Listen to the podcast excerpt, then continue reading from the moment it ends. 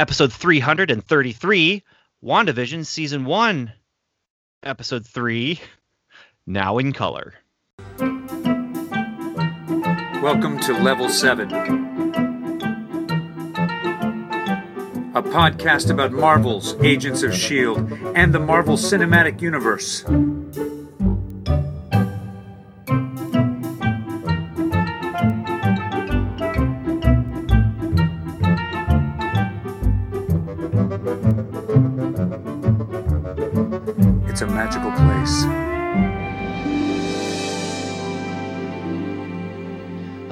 Welcome to Welcome to Level 7. I'm Ben, Ben Avery. I'm a fan of comic books and movies and comic book movies and TV and comic book TV shows. And I'm here with two other fans of comic books and movies and comic book movies and comic book TV shows. That'd be Agent Stewart right over there, up above Lake Michigan. Uh, yes. Hi, guys. And Closer then to there's, Superior, but whatever. Let's not get into that. well, you're above Lake Michigan from me. Yes, there's a whole lake between us. Yes. And there's a mountain range between me and this other person, and that is Agent Samantha. Hello. How you guys doing? Great. Yeah, it's we're hey we're, we're we've done two episodes in two weeks. This is pretty good. It's true, and it's actually been three episodes in three weeks if you include the uh, the legend. So That's right. yeah, yeah. I mean, we are on top of things right now, and that is partially because we've got weekly content coming our way, and that makes it a lot more. I don't know if it's if urgent is the right word, but I think it is. I, I think that we just feel a different kind of urgency when we have this weekly programming happening, and yeah, it's been it's been good. It's been fun having this stuff coming our way, and even though it's been It- short for this week. Well, you know we got we got new MCU content. I'm always happy for that. Yep, yep, yep. Although, I mean, we we did have MCU content last summer, and it was really, really good. We enjoyed it. Yeah. Uh, but this, this is different. Uh, what's fun about this is, it's really, really different. Just feels different.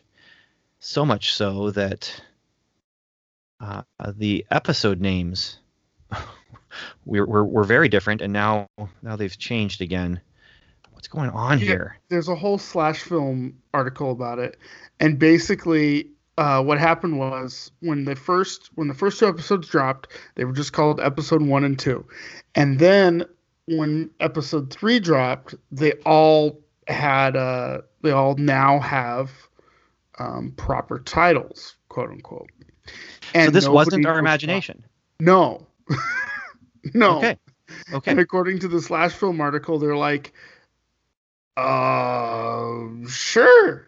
Okay, we don't know why, but the uh, you know, quoting these titles don't tell us much, but they do suggest Disney Plus will release titles for all nine episodes this season, perhaps after they premiere on the streaming platform to avoid spoilers.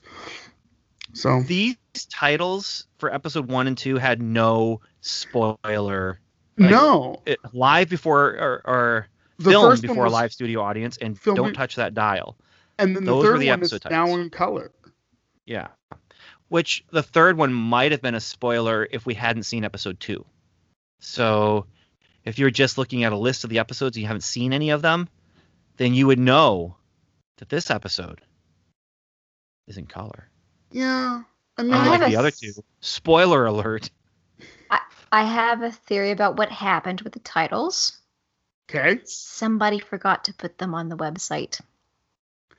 Well, but the uh, but uh it's it's also the IMDb page wasn't wasn't updated either. Now the IMDb page doesn't get their information from Disney, so you know they just they just go by what is readily available and what users put on. So it makes sense that they wouldn't have have had it until the Disney Plus site put it on there, but I don't know. I don't think Disney Plus does anything on accident. I don't know either. It just seems like such a weird thing. Yeah, well, do you want to do you want to start talking about this show? Yeah, yeah. So this episode was also weird and different in the sense that we're still in 30 minute ish, if you include the credits and commercials. Uh, it's 30 minutes ish. Uh, that's different. Um, but this is the episode where Wanda has her baby. But it's not just The- one, because one plus one is more than two. As and one is the loneliest number. So let's not have, you know, let's not have a lonely baby. Let's have a a baby that gives a side eye and then has a friend. yeah, so apparently in this calculation, one plus one equals four. which is Yes. also more than two. Yes. So oh, there's so much going on in this episode. there is, there is. So the, the the big plot is that as she's getting ready to have the baby, the babies are coming very quick, and as she moves through these developmental stages with the baby in her womb, babies, I should say, in her womb, um, moving from fruit size to fruit size. Which is a true thing. They do use fruit. we actually uh, we actually did that with Elliot, our, our our youngest. You know, I I had to go to the store to find the right size bok choy, and and, and this vegetable versus that vegetable, so we could take pictures of them. It is easy shorthand until you get into fruits that I have no idea what size they are. Right? Do you know what a, do you know what size a bok choy is? No, No, of course Yes. not. I know how big a grape is. Yeah. Yeah. They're pretty huge. They're typically weighed on a scale at the grocery store, and typically you can't get the entire thing on the scale. Well, that just sounds like a food I wouldn't even want to put in my mouth, though. I'm a very picky eater. I, I I don't know that we knew that about you, Ben, but that's okay. Bok choy is yummy if you cook it right, just like everything else. Yeah, so as she's having the babies go through these developmental stages, crazy, wacky things are happening in the house. Like a vacuum cleaner starts moving around, and rain on the inside because her water broke. And Vision read about having a water birth, uh, but it's also affecting their neighborhood. And so they realize the baby is coming not on Friday, but it's coming today. Vision has to go get the doctor. But Geraldine happens to come when the babies start to come. And so she's there for the birth. And so that's a whole big thing. And then also she's there after the birth and she talks to Wanda about the babies. And Wanda starts having memories of when she was a twin. I guess she still is a twin, but when her brother was still alive. Geraldine mentions Ultron. And Wanda says, You need to leave and Geraldine gets thrown out of some sort of energy field thing that we're going to talk about. Also, as that was happening, Vision was outside talking to the neighbors, and the neighbors are very suspicious of Geraldine because she's not married and doesn't have a home. She's new, very new. And they're talking it over. They're hiding something from Vision. It's an awkward conversation about Geraldine, but when he goes inside, he finds out she's gone. And that's that's pretty much the plot in a nutshell. Uh, other than you know, there's lots of details that we're going to talk about and and jokes and things like that. Um, but I do have a place that I'd like to start, if I may. And as I want to make a declaration, I told Stuart off the recording that I had some declarations to make, and this Oh, is all right. declaration number Oh, one dear. all due respect to Dandy Daniel Butcher. And he is due a lot of respect. Do not get me wrong.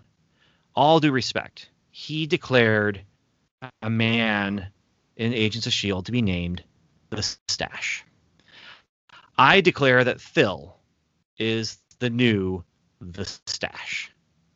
Now, Phil is the guy with the mustache that gets one line in this episode and it's a great line and it cracked my my uh, 19 year old son it cracked him up pretty pretty seriously but i declare him the stash and from now on even though i took the time to find out his name phil he is the new stash Okay, here's my question about Phil, the declared the, the declared stash. Um, is that the same actor who was in the other two episodes with the same mustache.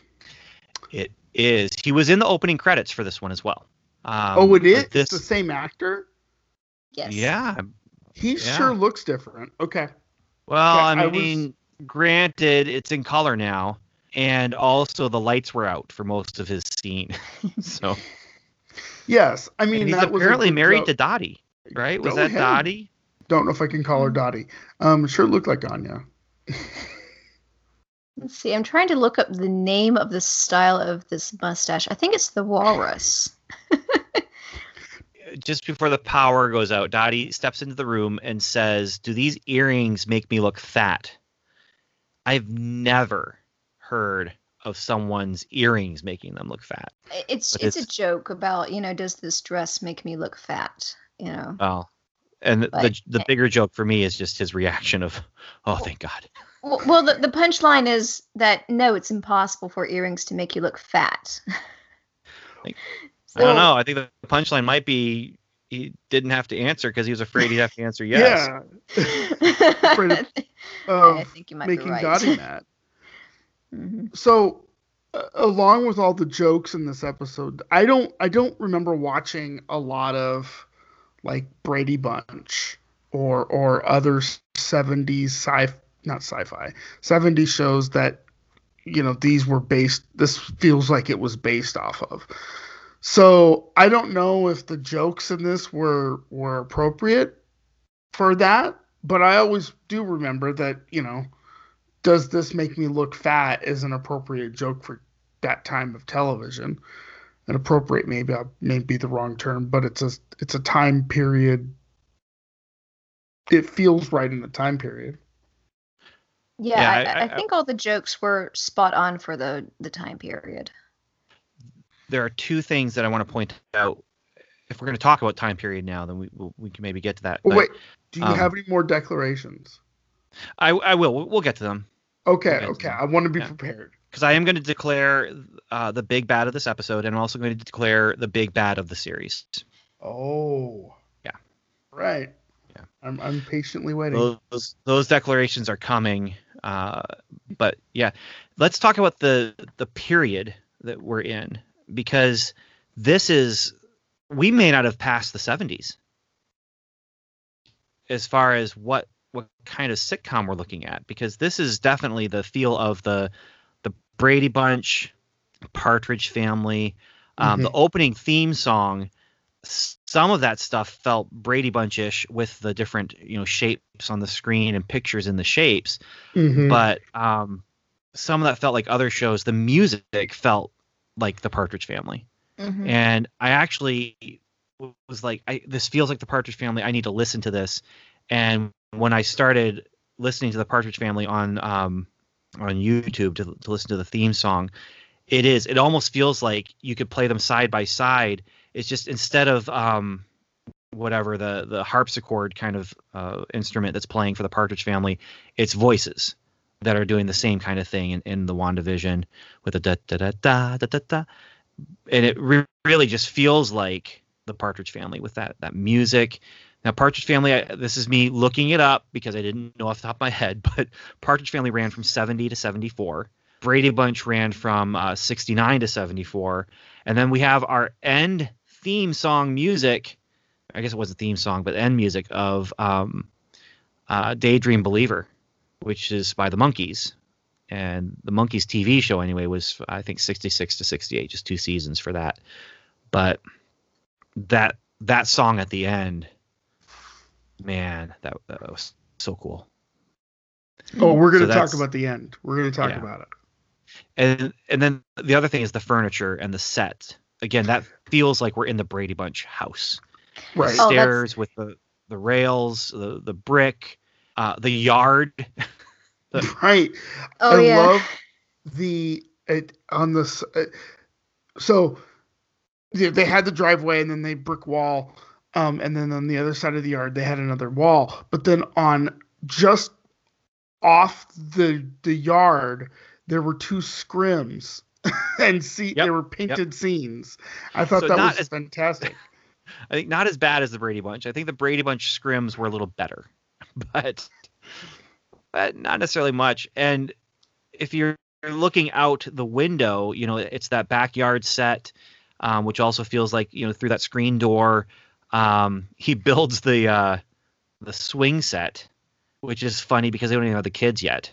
Like the kids aren't even babies, and he's building a, a, the swing set before that. And um, I shouldn't say they aren't babies. I, you know what I mean? They're they're not born, and um, and he's he's already got the swing set going. Uh, yeah, but it, it's we're very much squarely in that style of of sitcom.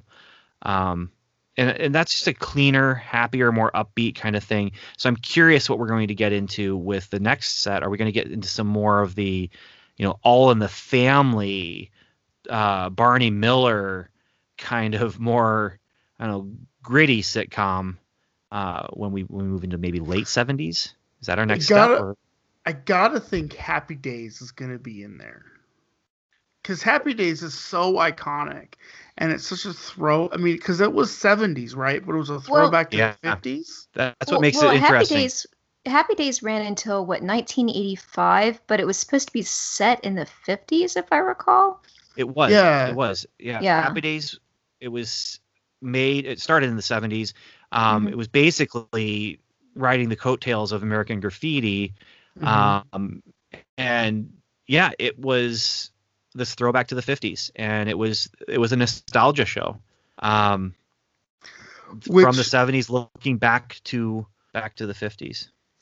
which seems right up this alley, right up the alley for this show. You know, I I could totally see them leaning into that a little bit. The whole know. nostalgia bit of of of something like Happy Days.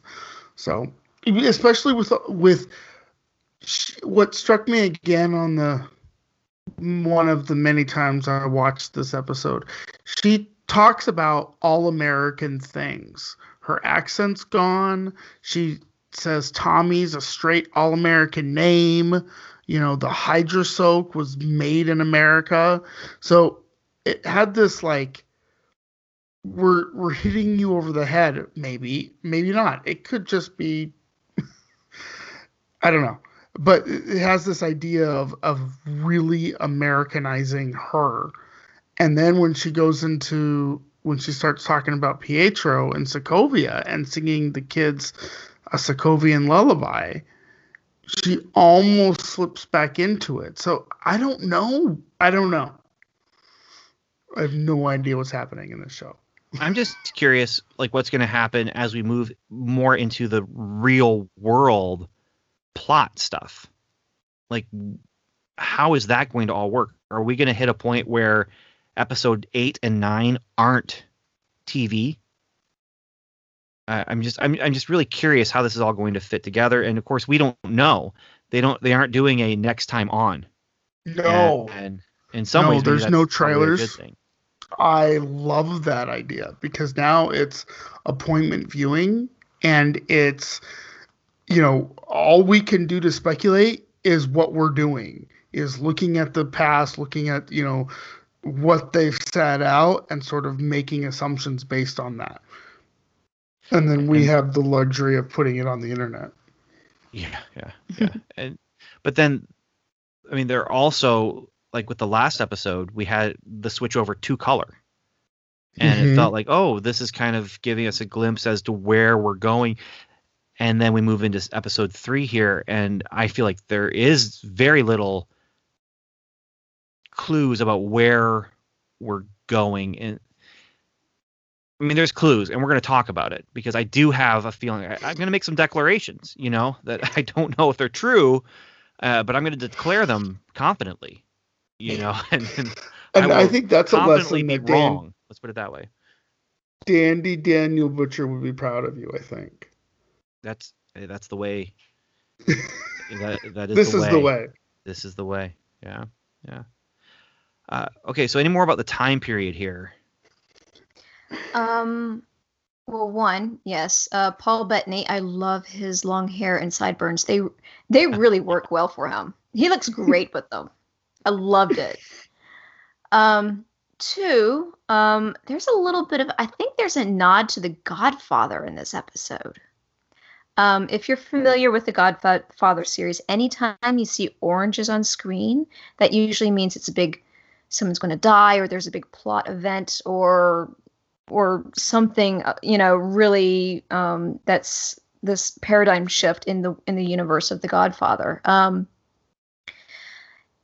Elizabeth Olsen's uh, Wanda, and uh, through this um, whole episode, she has a lot to do with fruit naturally because of the babies. Um, but um, in the scene where she's trying to hide her pregnancy from Geraldine, she ends up holding a fruit bowl, and I noticed that there's two very large oranges in the fruit bowl. So I'm wondering if that's a nod to The Godfather, which was released in uh, the first one was released in what 76. Yeah, I don't know That's- the year on that, but definitely 70s. Yeah, Pre Superman. That's that's Yeah. Because uh, yeah, it's Mario Mario Puzo. Mhm. Puzo. yes, Yeah, who Puzo. uh, worked on the Superman script because of The Godfather. Like they Yeah. get it. He was a big get for a comic book movie, but it added a lot of legitimacy to the to Superman. That and Marlon Brando. Even if Ah, he couldn't yes. pronounce Krypton right. Where should we go next? We could talk about the commercial. We could talk about. Remember last episode when um when Samantha you brought up uh, Pleasantville and what was the other movie? Oh, Truman Show Truman Show. Yeah. Truman Show, yeah. as inspirations here. I have a possible another inspiration because there's some things happening in this episode that really gave me some vibes to a specific Twilight Zone episode. Oh yeah, I'm. I have a feeling from this point on we're going to see a lot of different styles and influences. Um, Well, do you remember It's a Good Life? Yeah, that episode of the Twilight Zone. That's the one with the kid that all he's all powerful and all the adults Oh, around yes. him are like, "Yeah, hey, we're all happy," you know, and and Yeah. they're acting around him. Um I had some serious vibes with with that in this in this episode especially uh where they're like kind of talking around Wanda, you know, especially when Vision goes out and is talking to the two neighbors. And when he goes out they're actually like oh i don't know what's going on. Where did she what, what's she doing in there? I don't know what she's doing in there. They seem to know something is going on. And i get the impression that they are i, I think geraldine does not belong in westview but the other neighbors do and i have theories for why but these two are talking about this like maybe they don't know what's going on but they know that Geraldine is upsetting the balance of what's going on. And and I just get this feeling like they're they are working at cross purposes with Wanda in the same way that those the family that lives with that kid in the Twilight Zone episode, he's so powerful, but he doesn't know exactly what's going on around him. And so he's just making everyone do what he wants them to do. And if they don't sing the song the way he wants them to sing the song or play with him the way that he wants to play with he he sends them to the cornfield it was just i i got this this strong vibe thing going on the strong callback to the the twilight zone it's a good life could be wrong but i have some feelings about why that's why that's going on and that is i believe that wanda's in control of all of this I agree. I don't. I, I think if there's one for a certain thing is that Wanda's in control of it, whether or not she is, um, the antagonist or protagonist in this made-up world of hers is a different story. But she's definitely in control of it. I mean, we saw that in Ultron. She can create worlds to show people what she wants them to see. Yeah, I, I think she is, and this is declaration here. I'm, I'm right, I'm declaring her. I'm declaring her the big bad. This show's big bad is Wanda. Yeah, I'm declaring her the big bad. I don't know if this is going to turn into she becomes the Thanos for the you know Phase Four or anything like that. I don't know about that. I don't know if I know she's going to be in Doctor Strange and not the Mouth of Madness, the Multiverse of Madness. multiverse of madness. Um, I'm wondering if this is setting her up as the big bad for at least that Doctor Strange movie. Hmm. But how? So, Okay. so is it possible that she's both the protagonist and the antagonist? It's it's a, it's a hero versus self situation as opposed to a hero versus other. It, it could be. I, I do think that I I don't know about the hero versus self portion of that, Mhm. but I do think that in this series, if you're looking at Wanda's story, she is the protagonist of her story. Um, and in a much more literal sense than like we talk about how a good villain is the hero of his own story, you know, and so Magneto Yes. he's doing what he's doing because um, he believes we need to destroy everyone who's not a mutant because of what they do to mutants, you know, and and so we call him a villain because he's a killer and a murderer, and and doesn't have a moral center that that we that, that's shared with um, the majority of the world, you know, but he is the hero of his story. I think that if you're looking at WandaVision, that Wanda is the hero of her story here, and she has the best, if not intentions behind what she's doing, she has a righteousness behind the emotions that's causing her to do what she's doing. Um, but I, I'm wondering if that's going to be causing a lot of problems for people outside of her, where she is the antagonist for other people's stories.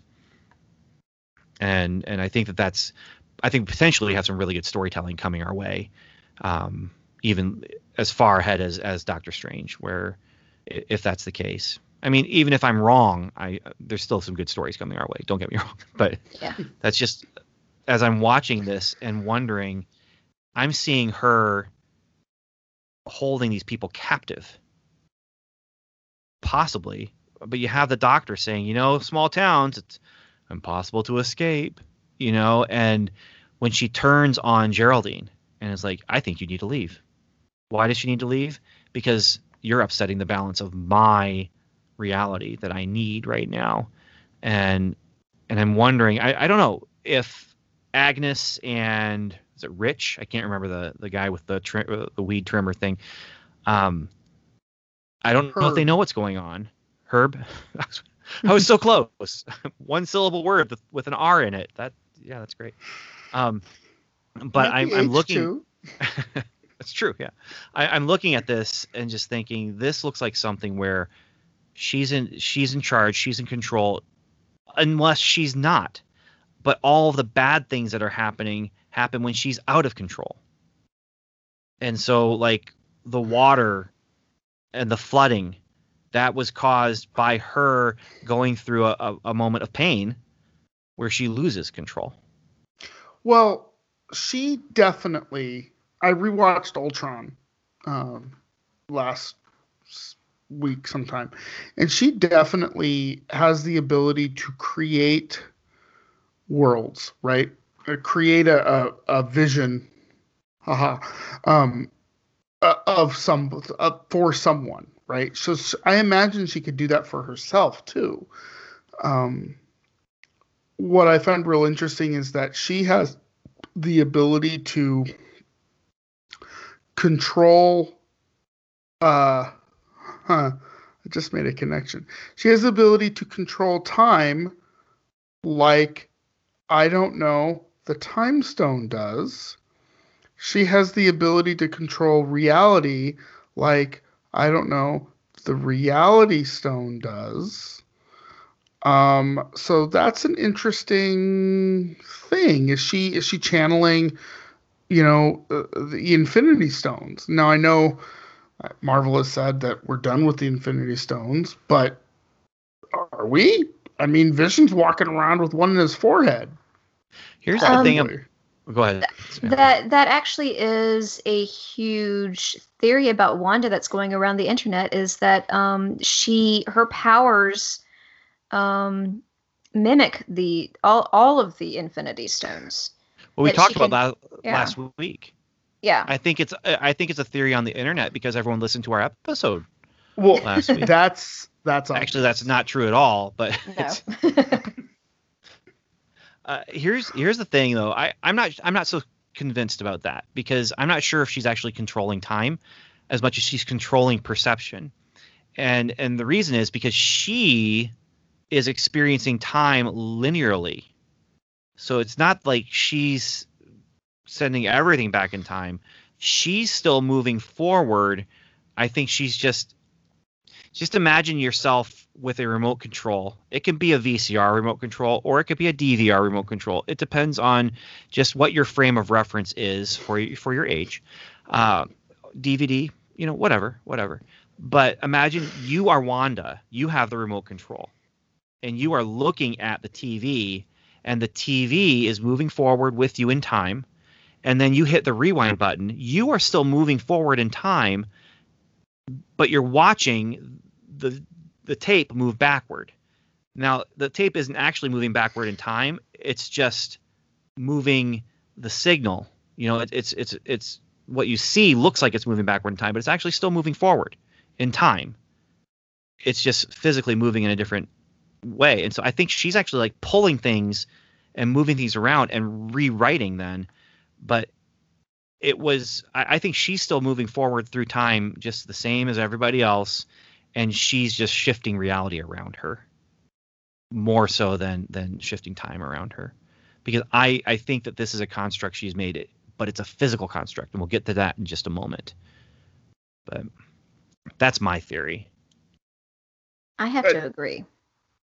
Well, why do you why do you still live here if time is linear? Ben, what do you mean? I'm trying to reference uh, DS9 and I'm failing Oh, poorly oh. at it. Um, sorry it's The- been a while yeah. for me too though DS9, it's been a little while Yeah. Uh, anyway, so the the fact is, she is a she is probably one of the most well, she's definitely one of the most, if not the most powerful, um, MCU character that we have. You know, if she set her mind to it, she could accomplish anything. There's your Back to the Future reference, there, people. Um, it- it- but she looking can- at human characters for sure yeah, for sure. There's some space characters out there, but if you're looking Earthbound characters, I mean, all, all of our powers are these physical, science-based Mhm. things, and then you have Wanda, who who knows what's going on with her. she can literally move things with her mind. She says so in Civil War. And her brother can run really fast. Good Not for him. anymore. Good for him. So here's the the thing that makes me wonder about, you know, this thing that she's created. I think it's a physical place, and I think it's a a limited physical place. And I think that she's taken that physical place and made it her own and is creating this escapism world out of these poor people who are in this physical place, this Westview. And when she shoots Geraldine out of this place, Geraldine is wearing the 70s clothes. When she mm-hmm. lands on the ground, she's wearing those fish pants. And that makes me say, okay, so this is this is physical control too. Like she's created a reality. This is not just in your mind stuff. It's Mhm. both. And so the pants that she put on that morning, one leg after the other, just like everyone else, but unlike everyone else, are covered in fish print. Those pants were real and they were physical and they stuck with her when she was thrown out of there. Now, okay, I'm gonna put a little bit of a. I don't know. I don't know how. I'm, I don't know how this is gonna come out, Ben. All what right. if Geraldine is infiltrating this construct that Wanda has made? Because if Wanda was creating Geraldine, she wouldn't have put uh, the the sword pendant on her. I think I think that's what's going on. I think that I mean So, she but I don't know if Geraldine knew it. I don't I think Geraldine might have been warped as she came in because just like everyone else, something slightly is off and then she's kind of wait, why am I here? And then then it really snapped remember. in. Yeah, it really snapped when snapped. Uh, when uh, when Wanda mentioned her her brother Pietro. And And if you recall too, she also was not introduced until episode two. And it Mhm. seemed like Yeah, she yeah. was almost new to the community herself. So that makes a lot of sense. that's what Agnes said. Agnes said well, Agnes or her, one of them said to Vision, she's new, very new, doesn't have a husband. Well, that's not strange. No, and then a beat, and then, but she doesn't have a house. She doesn't have a home.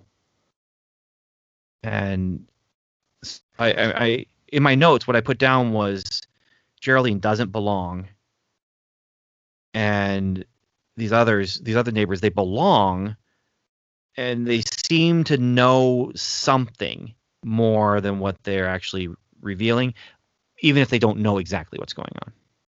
I think they know. Yeah, they know something. I don't know that they know everything, but they know something. But Dottie, see, so I wonder, like, I wonder if there's three tiers of people here, because you have Geraldine, who I don't even know why I'm here, and then she's she's obviously got memories from outside. She talks about Ultron, and she's thrown out, but she seems to be someone who is part of the Westview group.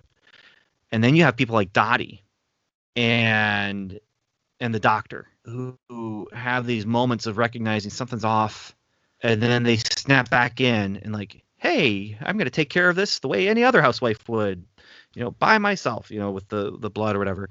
And then you have like agnes and herb who are talking about things and like this isn't right. She shouldn't be in there. What's going on? And and i wonder if there's like three tiers of of people here that as far as like how much they know. And then of course you have wanda who So may not know what she's doing but knows what she's doing does that make sense So, do you think? I don't remember if I asked this last week, but do we think Vision is a construct of Wanda's creation, or do we think Vision is there? Like, he's been re, uh, he's been raised from the dead, for lack of a better term. yeah that's I, the big question yeah since uh, we wholly believe that Wanda has powers similar to the Infinity Stones, that's not impossible. Because she can rever I mean, if if Thanos could take, you know, the Time Stone and reverse Wanda, who had destroyed um, the Mind Stone, and reverse that action, then she can reverse that action as well. yeah i don't i don't know i, I i'm What? i'm inclined to think that vision is a construct Mhm. that she okay so i again i don't know i don't have any special knowledge.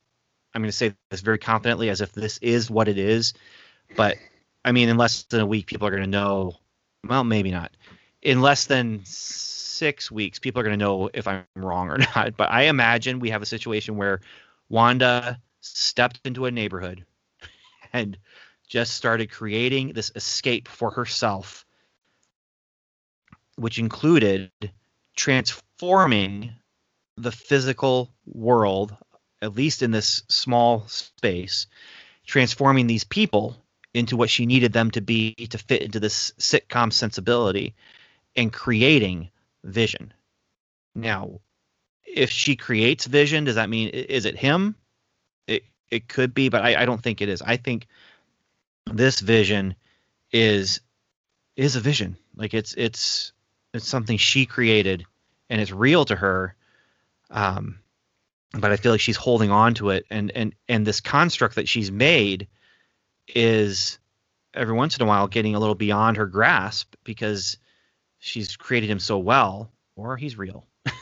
Okay it could go either way because he he has moments then where he's stepping out and saying huh that just doesn't make sense. He's cutting into the cinder block. That doesn't work you know and he's having head scratching moments that she's rewinding and it's only with him where she's done that with the time i think he starts to think something that he shouldn't be thinking because it's going to break the the illusion and then she rewinds him Did she? Okay, because I I missed that. Did she rewind or did it glitch? well And it was almost like okay. a jump cut.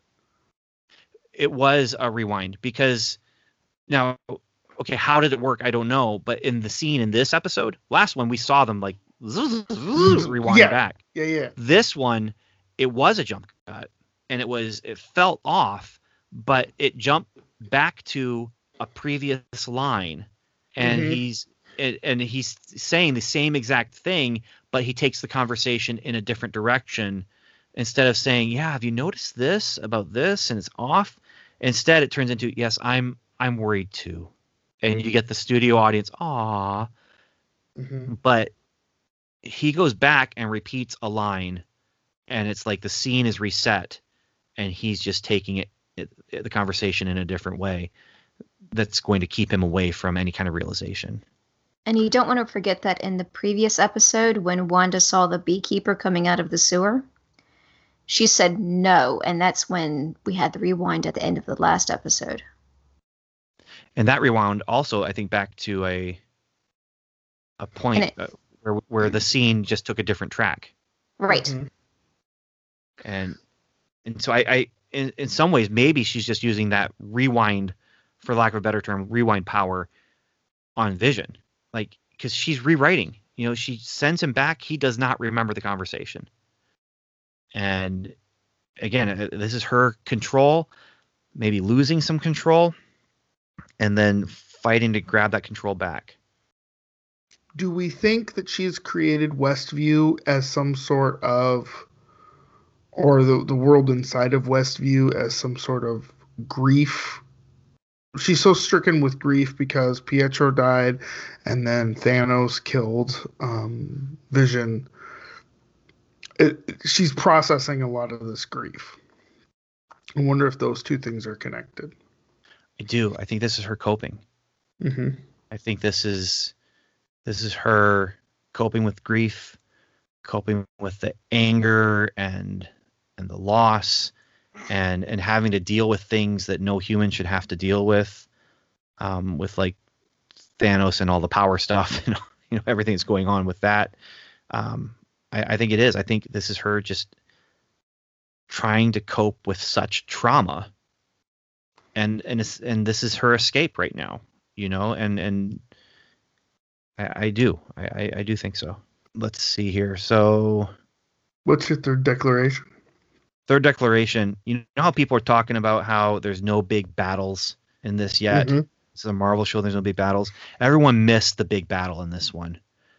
With the the big bad of the series might be wanda but the big bad of this episode because she's Jesus. using her magic to fight it is the stork Yeah, right and she's losing. Yeah. Now, is it because she's dealing with the pregnancy stuff? Could be. I mean, Is it because the stork is outside of her her world that she's created, therefore the magic doesn't attach it? You know, I doesn't think work that with it. she, I think she accidentally created things in this episode. The butterflies were brought to life as she's thinking about something fluttery. You know, the stork comes when she's getting ready to have the baby. You know, like this is fairy tale stuff in some ways. She talks about, oh, I it feels so fluttery, and then the butterflies come to life. Well, now she's about to have the baby. She's having contractions, and the stork comes. And what do storks do? They bring babies. You know, and so maybe the stork is a harbinger of that, or what? But she's using magic to try and get that thing to go away, and he's flapping his wings and making the smoke dissipate. You know, and and all the special effects money was in that stork you know like the the vacuum cleaner uh-uh. i mean th- that was easy you know that was uh, the doors opening the water falling okay yeah the the water falling that's going to take some some special effects money but that stork that animated stork uh so well done the most realistic non-real stork that i that i've seen uh, in a long time honestly well, it's a Disney show now, so it's a it's an audio animatronic stork, it looked like it it looked like it just like been. Mr. Lincoln. Yeah, that that stork, I that you just nailed it because it doesn't it doesn't look real, but it looks real, like it looks physical, and you just nailed it. It looked like an animatronic stork. It looked so much better animated because there's no strings to hide and no puppetry going on. But yeah, no this was the big battle, and people clearly aren't seeing. We're not watching the same show, blah blah. But anyway. Well, what's interesting about that is that there are, you know, not super big you know, Thanos size battles, but she struggles every episode. She struggles with something. You know, she's going up against something. If you're watching these back to back to back, we're an hour in because we're we're looking at you know 20 minutes, 22 minutes because you, you add on the credits and, and those kind of things. We've moved into Act Two. The conflict becomes more realized and, and understood. This is when we find out the stork is actually the big bad of the series. Is there a comic book villain named the Stork, Ben? I feel like I don't think so, but there should. And his his weapon is he brings you a baby that you have to take care of. like I'm gonna rob this bank, but you have to take care of that baby. Otherwise, that baby is gonna crawl into that construction site. You gotta go take care of that baby and then it's just a Roger Rabbit film, and you're like, what? What? How did yep, that Yep. And then the stork is trying to get away with the money, but somehow, you know, the pile of bricks that almost falls on the baby, that the baby made fall over, you know, it, it lands on the stork, and and of course, he is his wah, own, own wah, undoing. Wah. But basically, his superpower is child endangerment. That'll go over real well. Yeah. Real well. Well, not in the '70s, but. I, I, bet I bet you could get that into a, a Cartoon Network show in, in the late '90s. Yeah. I, I bet I bet that could be made into a. So, I heard a theory, and it was more of a question than a theory, and it was um, what. So as TV gets longer, you know, TV shows, prestige TV shows get longer, sitcoms get longer are our episodes in WandaVision going to get longer? Could we be know. looking at a at, you know season episode eight and nine actually being sixty minutes? We could if we move formats off of sitcom, but you have to remember That's TV true. has not been getting longer. TV, I mean, yeah, your prestige TV where you're able to do a 90 minute episode or whatever for streaming or on AMC because they they just adjust the the schedule or whatever. Or you remember they did the uh, 45 minutes of of The Office and mm-hmm. oh, they did it for Friends too. They did for Friends and Seinfeld, where they both do 45 minutes, so it's a 90 minute block uh, of just those two shows. But that they did it for The Office and was it Parks and Rec? Maybe they didn't do it for The Office. Maybe I'm wrong. But here's the thing: if you think about it, literally, sitcoms have been getting shorter. Everything on TV, network TV, has been getting shorter to make room for more commercials. Mm-hmm. That's true. Um, they they sh- they actually added ad time in was it 2006? I think. Uh, 2005 or 2006. I, I remember having a conversation um, with somebody when I worked at the movie studios about this, and that's around the time that I worked there.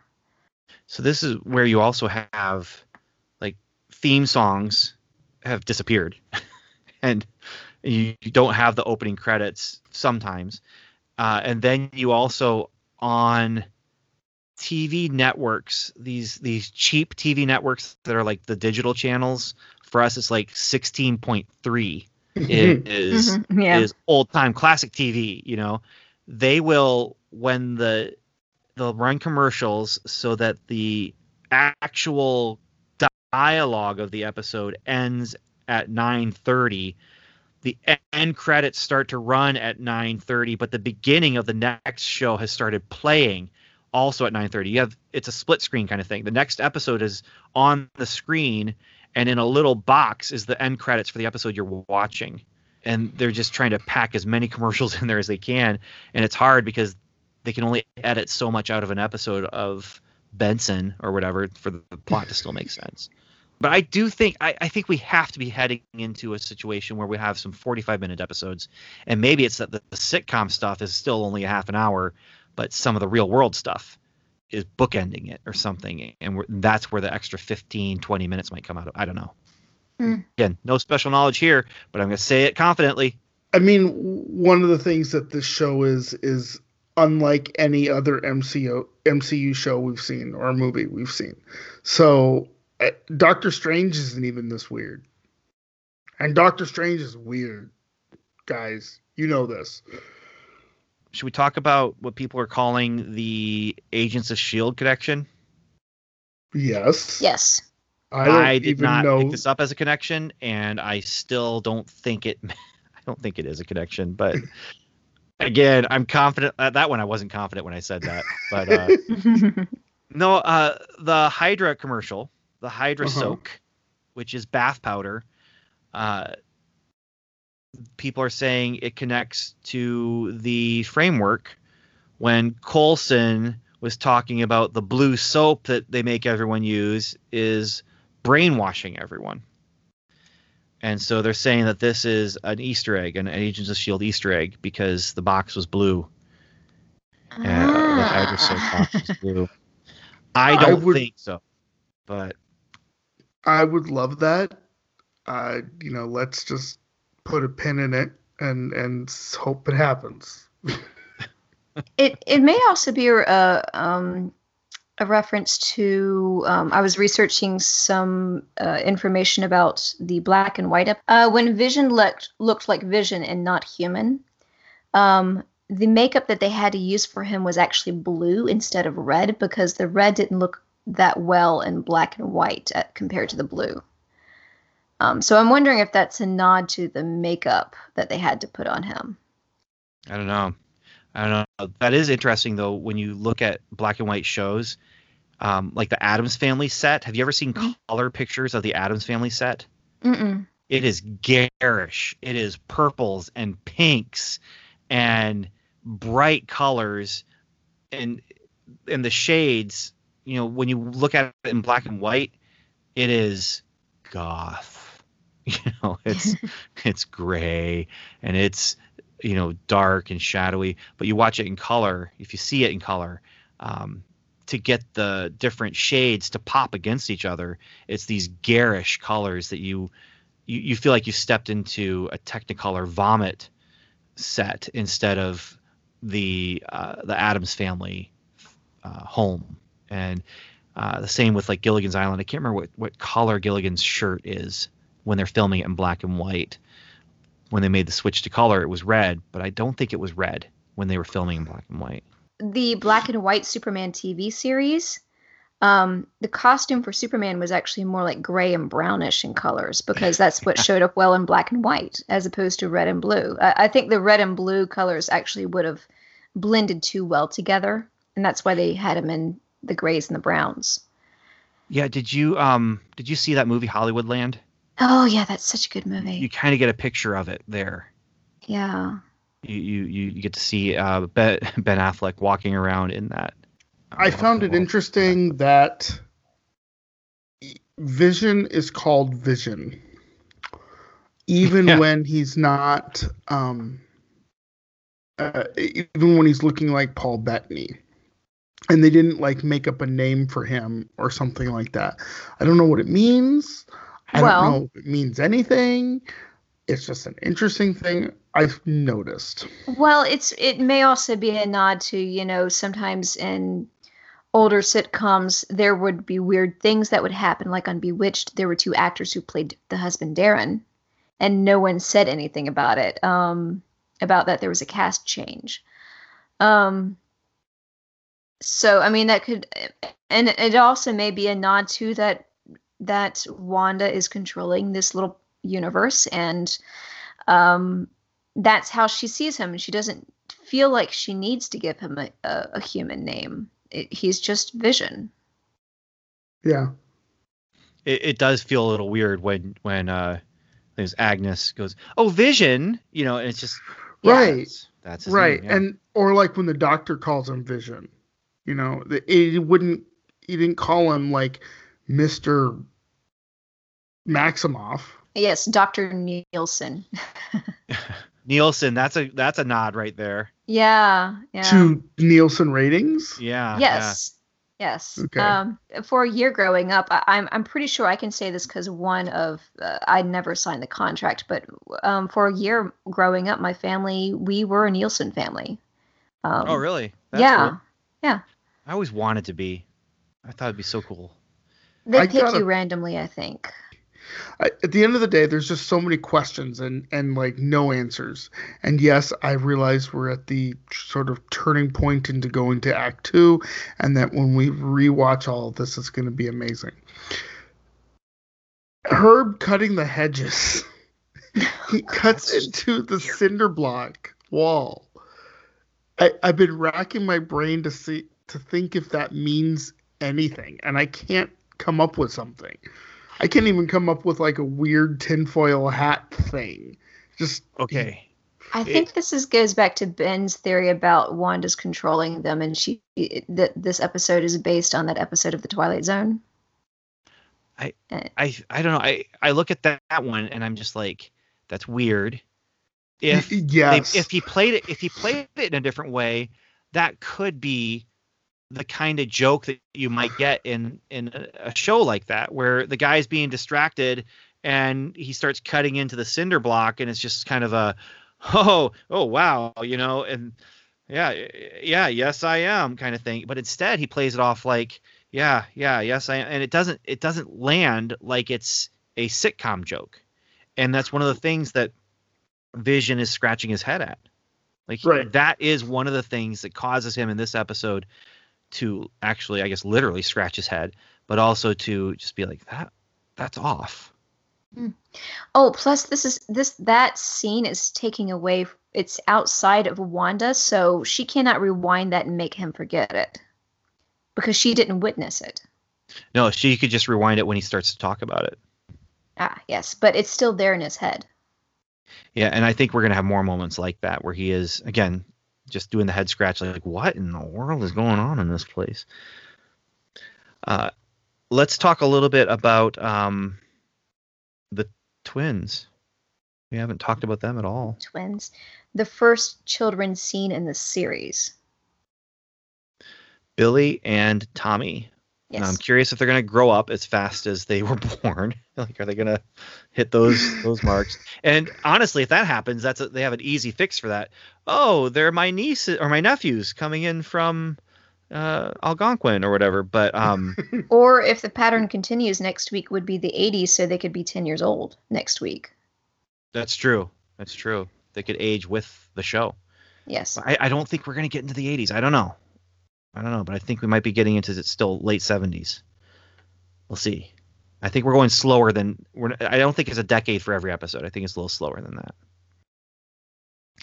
But Tommy and, and Billy are the names of uh, Wanda and Vision's children in the comics. So I did go back. I pulled out my uh, Vision and the Scarlet Witch 12 issue series they called it uh, for the graphic novel they call it a year in the life because every issue is another month and so you have the christmas in december you have um, thanksgiving dinner in november and it all leads up to in the 12th issue the birth of tommy and billy and it's Now, who were? Did they go off to do anything? I mean, are they important characters in, Yes. in the in the Yes. Marvel universe? sort of so one of the things that happened was they turned out to not be real or they were retconned to not be real and uh, and then wanda remembered them and there's a whole bunch of stuff that was going on with vision and wanda but wanda remembers them and remembers that they were taken away from her and that's when she does the whole no no more mutants thing uh, but in current continuity they and this i do not know how they came back but billy and tommy are the new young Avengers, uh, Wiccan and Speed, and it, it's basically Billy is Wanda with her powers, and Tommy is a lot like Quicksilver with his powers, and so is a speedster and kind of a magic user.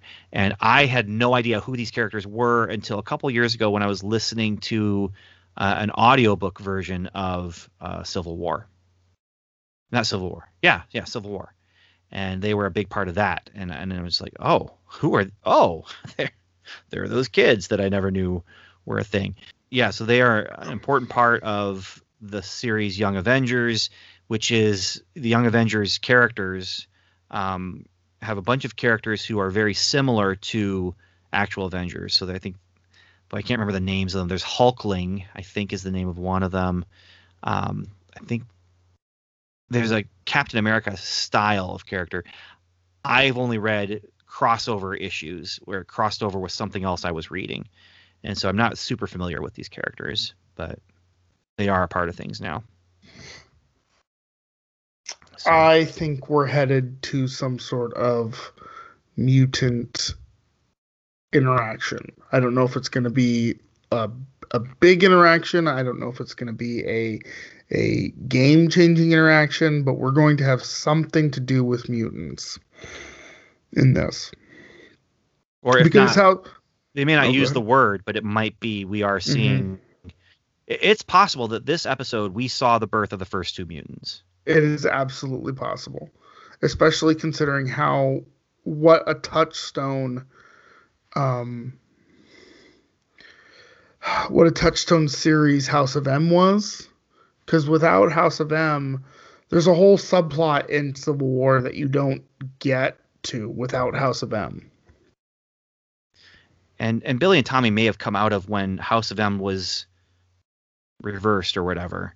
Mm-hmm. Uh, they may have come out of that. I, I don't I don't know. I do know that House of M basically it's like year of year in hell. Uh, mm-hmm. the year of hell or whatever. Uh, the the Voyager two parter where it's great, it's crazy, it's exciting, and Voyager is getting destroyed, people are getting hurt, and and, and then it just gets re- rewritten. Yeah, and it never Red happened Foreman. because of time travel.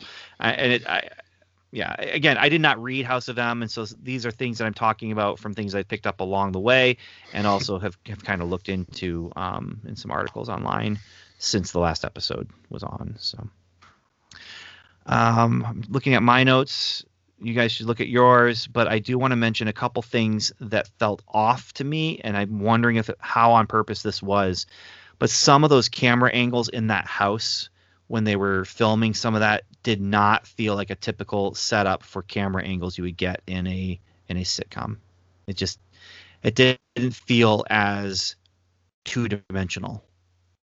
Uh, the camera, I, I feel like crossed the line to where you're actually seeing um, where the audience would be, and, and it just it just felt it just felt off to me, and I'm wondering how much of that is just that's just the way they did it, and how much of that is Wanda maybe she is losing more more control. Um, I don't believe there's a frame of accident in this show. I think every decision is very purposeful. It may be this is the way I want it and I just want it to be that way, but I don't believe that there is a frame of I think everything is designed in this in this show. Um, ben, can you just describe um, a moment when that happened? Uh, the opening with the doctor when mm the couch is facing the cameras primarily. Uh, they have some camera angles that are coming from behind the couch. Okay. And also when um, Wanda is running around the house, the position of the dining room and how it faces the living or the dining area and how it faces the living area. Again, those cameras creep around behind the couch and it, just typically on a sitcom set, there's a pretty straight line that's kind of going through the house where mm-hmm. you know the stage is and, and and that's the fourth wall that we're looking through um, and here the fourth wall is either it's either an, an angled thing or um, it, it, just it just feels like this episode was not filmed in front of a live studio audience like the other two did. I, with the other two, I felt like there was a, a distinct line in the house that you could kind of follow that um, was was that fourth wall, and and in this it just it, there's just a couple times where it just didn't feel like it to me, and I don't know if it's on purpose, if it's just me. Um, it, it, it just it just go it went against sitcom sensibilities for me is what it was. Okay. Um, and, and so maybe on purpose, maybe not. Maybe I'm just picking up something that's that's not.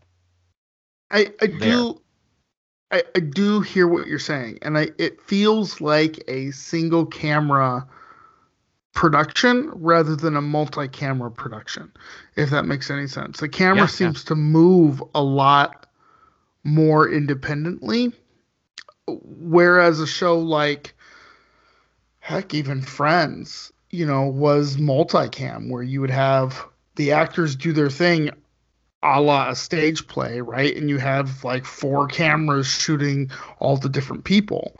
Whereas a show like Scrubs or The Office, well, The Office is a bad example because of all the reality bits of it. Um, But that's not a bad example because in those in, in these especially these later sitcoms, you're building the set. You know, this is the floor of the hospital. This is the the Mm. office with all of the, and it's all set up.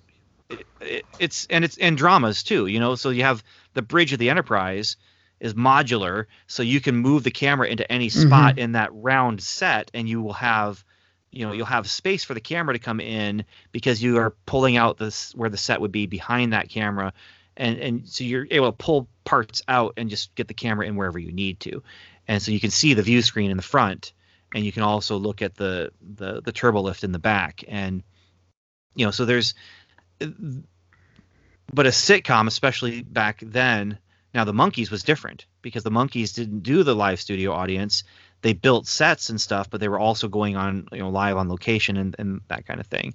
So you had sitcoms back then that would have done what I'm talking about, but this intentionally has the the, the laugh tracks and, and everything. Um, now it didn't bother me when they were doing like the the close-ups of of Wanda when she's delivering the baby and she's laying on the floor and the camera is obviously not behind that fourth wall, but that's because they go in for the close up, you know, and get that. right, and they would have that- done an And- insert. Yeah, Yeah, that's exactly. called an insert shot, which is which is by the rules of filming on that 180 180 line. Um, hmm that that is permitted. Um, though Ben, you may want to go back, and I know at least it happened in episode two, but I do seem to recall in the first scene of episode two where we do see the fourth wall from a different angle. Yes, um, it did happen in episode two. It yeah. didn't set off my signals as much, but it did happen where you could see through the house and kind of around through the living room into this other through the dining area and then the kitchen there. Yeah, into the kitchen from the point of view of the doorway. Yep. Um, but I, I thought I wrote that off as well. Maybe it's just because this is a different style that they wanted to use different angles. Could be, could be. Here's the other thing that set off my t- time frame signal, and that is in that commercial. This would never, ever have gotten past standards and practices. You saw the urine come out of the dog. Oh, Like they didn't just suggest that the dog was going to pee.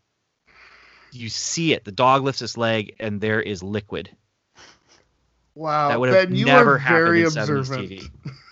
I've seen this episode three times, and I never even saw that once.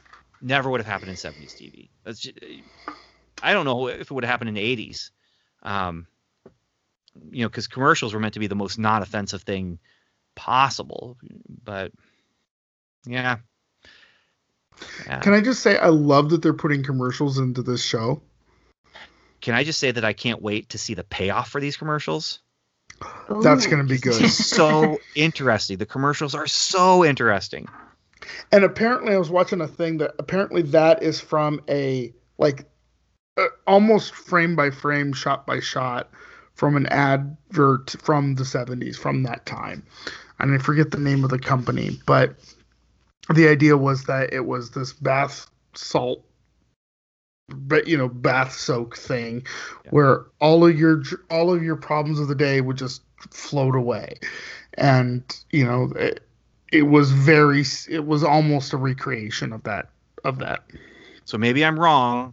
Okay, maybe they're they're recreating something, and I I'm cannot way off. speak But I just the feel like urine yeah. I just feel like that that wouldn't have, have gotten past standards and practices for network television in the 70s.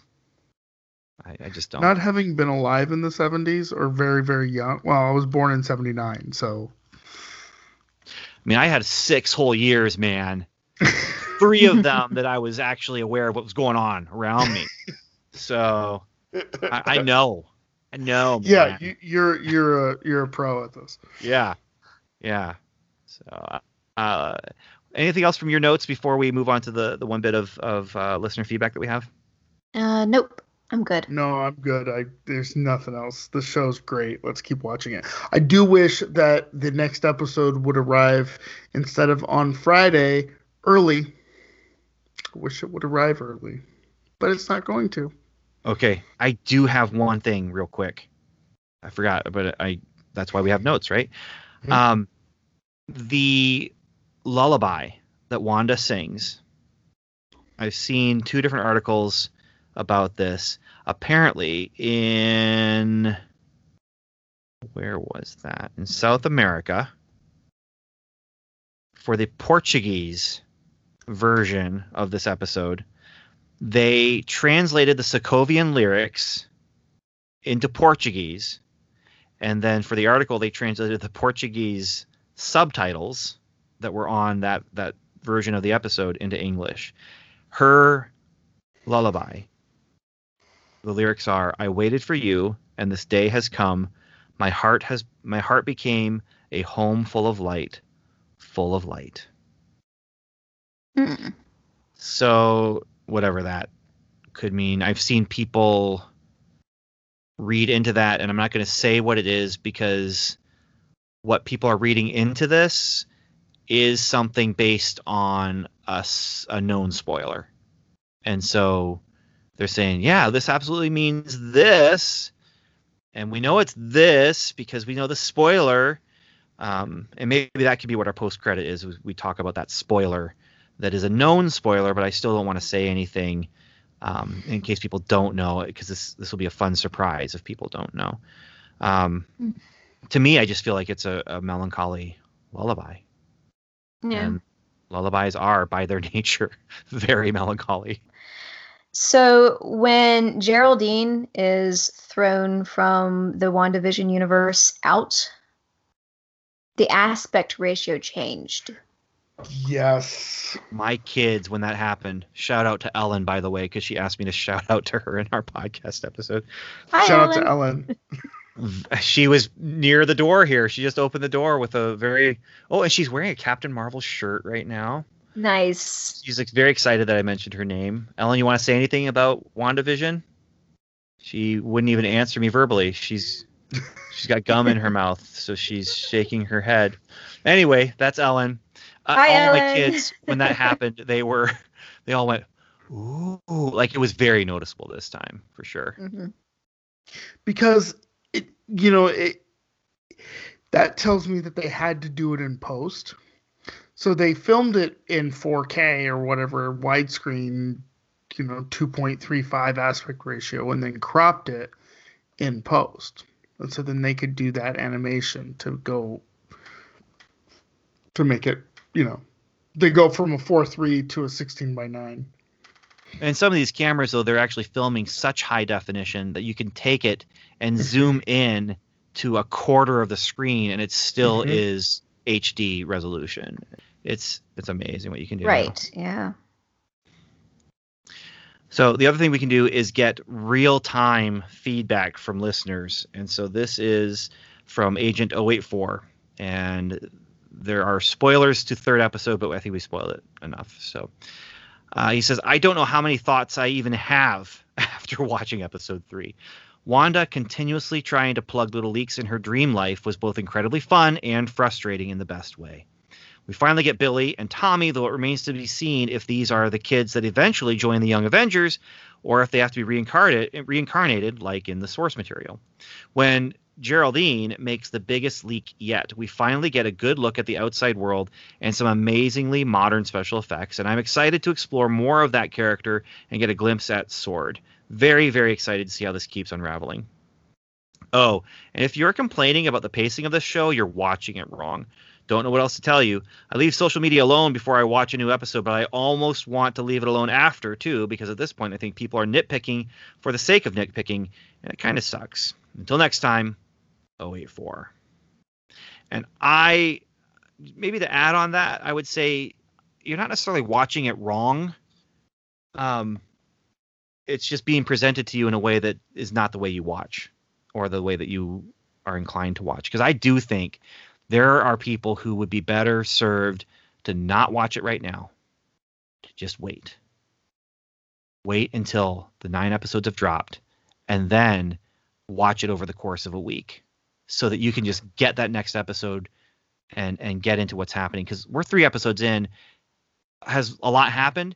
Yes. Do we know a lot? No. No. i could see some people getting really really impatient. My kids are really impatient but they're so excited about the next episode. And so I was if you're actually ta- impatient because you're excited that's one thing. If you're impatient because it's too moving too slow for you so far each episode has only been 20 minutes long 22 minutes long of content you're going to be waiting you know stuff will happen but you're going to be waiting this is an hour into a nine episode thing we're just stepping into act two right now I was actually talking to someone today about that, and you know, I asked her. I said, "What what did you what did you want out of an MCU show? What do you go to the movies to see?" She goes, "Big battles." I said, "That's not what this is." I said, "You know," she she goes, "Yeah, I watched the first episode. I didn't want." Uh, WandaVision and Bewitched, and I didn't have the heart to tell her, no, no, no, sweetheart, that wasn't Bewitched, that was the Dick Van Dyke show, um, because bewitched that was the next be- one that be which would have been the next one because I'd been wrong. Don't don't correct people. Just let them, you know, correct them if it's really important to correct them. Well, But yeah, what's so- nice is when you know the person and you can Right. say, you know, like, okay, I know your sensibilities. Um, okay, the Wonder Woman 1984 movie. You know, when I talk to people, most people I say, yeah, I think you'll enjoy watching it, but don't you don't have to rush. You know, it's this is not a, a, a movie that's going to change your world like the first one might have. Um, and I think the same here. You know the person talk to them about what you know about them. If they want the big explosions, tell them you might want to wait because big explosions I think are coming. I really do. But I think you- you'd be better off waiting because you can get to it faster if you start watching this later. Yeah, I, it's very layered. There's a lot of stuff going on, but none of it has any context yet. And and soon we're gonna get that. I feel like you know, especially when we start getting episode six, seven, eight, nine. Check your notes. Anything else before we close this down? That's it. I'm good. and we can talk about the spoiler that's kind of not a spoiler because we've known this this is information we've known really since they started announcing things but it'll be brief but after the credits will be some spoiler stuff What is that spoiler? Hmm? What is that spoiler? i'll give you a heads up to find out if you want to be a part of this during Okay. while, while the while the music's playing Okay. so maybe after the music's done it'll it'll just be me i don't know but All right. So I just want to say thanks so much for listening, everyone. Thanks for spending some time with us. Thanks for geeking out with us. And let us know, like, is this your kind of show? And if it is, let us know. If it's not, I want to hear that too. I mean, we gush about this. We have pointed out some nitpicks, things that didn't set well with us, but um, we want to hear from you. So, you know, let us know. Go to our website, welcome to level7.com. Seven is spelled out. Uh, go to our website. You can find the feedback pages there, slash feedback. You can uh, call in, leave a voicemail, or you could also go to Patreon, and that's that's where we're getting our messages from from Agent 084. But just want you to know, sometimes it's not easy. It's not easy making a podcast because there's just a lot of technical stuff that goes into it. Uh, in fact, I would probably say that uh, all great expectations lead to complications, but it's groovy and fun. It's me and it's you. Together, one plus one is more than two.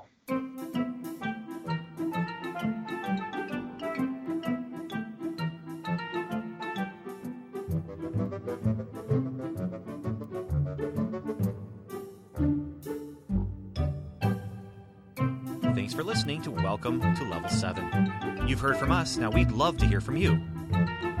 You can leave us a voicemail by calling 1 775 5 level 7.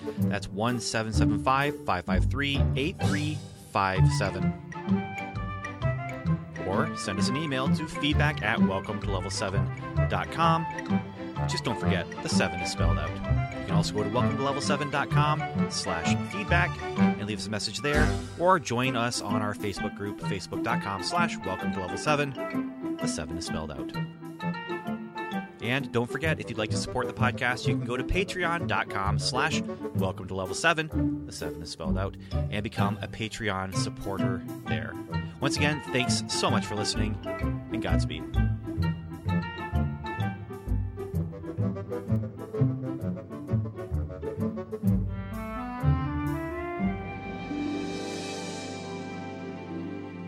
So Stewart has left the building because there's some spoilery stuff that he was not aware of, and we want to let him be blissfully unaware.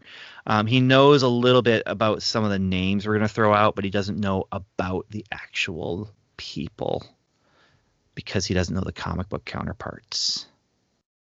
But we Oh, are about to step Ah. into spoilers. And so if you do not want to be spoiled, Oh. if you want to be as pure as possible, then yeah, just be aware.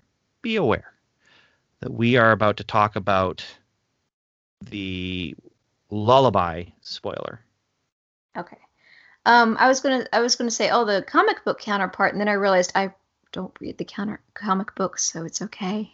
Oh, so this could be a spoiler for you too. Maybe, but if it's if it's coming if it's something coming from the comic books, then maybe it's not a big deal because what happens in the comic books does not translate into the MCU. So That's right, because they MCU it. And Right. so I'm not sure.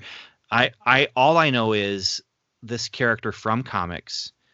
I do not know if she is going to be the same style of character that we got in in the comic books. So the Sokovian lullaby says, "I waited for you, and this day has come.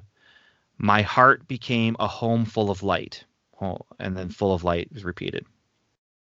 So people are saying this is obviously, obviously referencing Geraldine, who is standing next to uh, Wanda as she sings this, because Geraldine is not actually named Geraldine. And we know this because at the very beginning, when they were talking about WandaVision, they had talked about how this person is actually Monica Rambeau. And Monica Rambeau is Maria Rambeau's daughter from the movie Captain Marvel. So if you're keeping track, that's Captain Marvel's friend who had the daughter, and this is the daughter all grown up. And that's a and so that was one of three casting things that they shared about MCU characters who were returning to Wanda Vision. And we'll we'll talk about the other two. One of them we've uh, we'll talk about the other two uh, later. Again, don't want to get into spoilers too much. We like to speculate, but I don't like to speculate a spoiler that we already know. So this is this is not speculation. This is something we already knew, and it's a spoilerish kind of thing. So Samantha, yes, how much do you know about Monica Rambeau? I just know that she's Maria's daughter, and that she has a really good relationship with uh, Captain Marvel. Okay, yeah. So and, I, and we doesn't she go into yeah she she goes into the military later and then becomes a part of um well obviously we know here she's part of sword yeah, that's definitely the implication because of the necklace, and which was a cool little element. Um, and they're already for sale online. ah Those necklaces are already for sale. Um, in fact, they were, I think, the day after uh, for sale. Might even been the day of. But um, yeah, so Monica Rambeau is actually a character from the comics named Captain Marvel. so this is uh, I think the third iteration of Captain Marvel and the first female version of Captain Marvel. And she was an Avenger. Um, I know her because one of the comics that I bought off the comic stand, I would buy, uh, not comic stand, the, the magazine rack at, at like the gas station kind of thing. uh, if I saw a number one, I would buy a number one, not because I thought it was going to be valuable, but because I thought I'm getting a new character. I'm getting something new, ground, you know, the ground floor. And so I got this Captain Marvel comic, and I was a little bit lost because she's a character who had pretty lengthy history already. Um, but she took the name Captain Marvel. Her powers are all light powers, light based, and she actually changed her name to Photon at some point.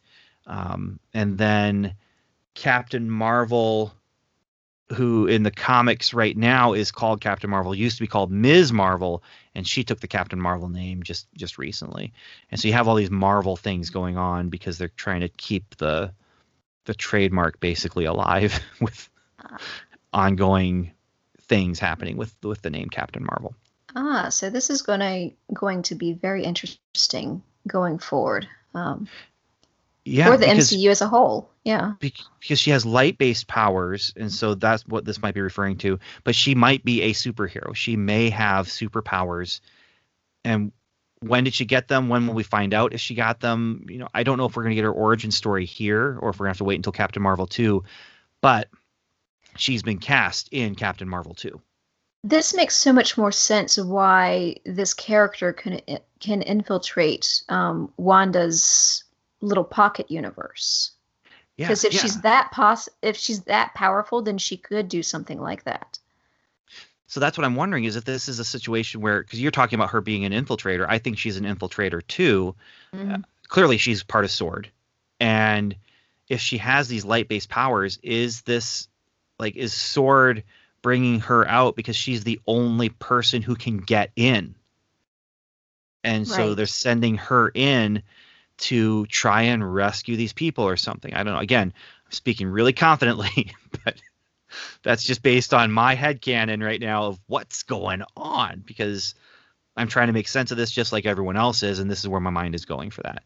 But yeah, she's got light light based powers, um, and she's got a really cool costume too. I really, it's got these. It's white and at least the character when I knew her, it was this white costume that had these kind of billowy sleeve things going that were kind of a under her arm cape that would happen and a, a black starburst um, symbol on her chest and um, the that one shot I, I, I believe it actually was just a one shot comic and again a trademark thing so they could have a comic book out there that kept the trademark alive enough that they didn't have to worry about it for a little while um, but I remember liking that comic. I have not gone back to read it. I can't find it. It's probably packed away right now anyway. But yeah. um but yeah, eh, she's got a much bigger history than that one comic where I have this, you know, connection to her because I bought it off the the stands when I was in junior high or high school. But yeah, so that's the spoiler. That's the you know, so if I don't think it's much of a spoiler, especially now that we've seen she is sword and that, but but it is definitely a spoiler, and I'm glad that um, even though, like I said, Stewart knows names, but doesn't know like I, I'm positive, I'm a thousand percent positive that he doesn't know that Monica Rambeau is this Captain Marvel superhero, and so if she starts manifesting superpowers, it's going to be a surprise to him. I'm I'm I'm positive. I have wondered if we were going to see other um, superheroes that are just as powerful as Wanda, because I we keep talking about on occasion that you know that um, Wanda's going going to be in the um, Doctor Strange sequel. So I'm wondering, are we going to see Benedict Cumberbatch make a cameo appearance towards the end of the series? Um, that but, would be very interesting. I, I yeah. doubt it, but that'd be really cool. But now that I know that we have uh, Monica and that she is superpowered herself, I'm thinking maybe not. But we shall yeah. see. Uh, that's the whole thing with this show. I mean, even more so, I think, than other shows. This is a we will see because we don't even know where this thing's going. At least with like the Defenders, we kind of knew, oh, this is leading up to a big confrontation with Sigourney Weaver. Or with Jessica Jones, we knew, okay, this is going to lead to a big confrontation with David Tennant, you know, and we, we kind of knew where things were headed at least because we knew what the characters wanted. In this, I think the only thing we know about what the characters want is that Wanda wants life with vision, a life with vision, and and and the family that she never got to have, and that's the kids are here, you know, and I've said before that one of the things I used to teach ish kind of thing is is that there's you know when you're looking at a good story, a good plot, there's one common element that that you can distill almost every story into this one sentence. Almost every story can be this sentence can describe that story. And that's that somebody wanted something but something got in the way. And that's almost every story you can come up with. And and honestly even if there's a story that you you could say nope it doesn't i think you could twist it to it so it does fit because that's what people do. You know we twist it to make things fit. But um in this case wanda wants vision but we don't know what's getting in the way yet yet, but we will. Looking forward to seeing the rest of the series. Yeah. All right, Samantha. Thanks for sticking around with me. You're welcome. For letting me. I, you know, I, I I'm curious, like if if it'll be better for Stuart if there's a revelation of of of Captain Marvel in this, or or now that I've spoiled it for you a little bit, we'll see. But I'm already there's a lot of things about this show I'm already super spoiled about, and I'm really upset that I am. Um, um but um. Oh, that's right from from IMDb trivia, right? I mean, yeah, and and uh, I know we're in the spoilers section here for our podcast, but I, um, I had to explain to Stuart a couple days ago that um, I didn't see this in the spoilers section of the trivia. I saw this in the main part of the trivia. Saw what? Was, the spoilers. This oh the spoilers yeah. that spoiled you. Yeah. Um. So that's not cool. no, it's not. It they should have been below the the red wording that said spoilers below. Well, here's the thing. I think that some people, and rightfully so, I, th- I think that some people would not define what we just talked about as spoilers. Um, because they've because, already had um, um, press releases about it. Yeah, press releases, and then we yeah. take the character name and what do you know about the character name, you know, and that kind of thing. Um, and and they wouldn't be wrong. I mean, we are defining spoilers probably more tightly than we necessarily need to, um, but that's not cool. yeah, you just described. So, all right. Well, thanks, Samantha. Time to shut this one down. And all right. Thank you. We'll talk next week. All right. Bye.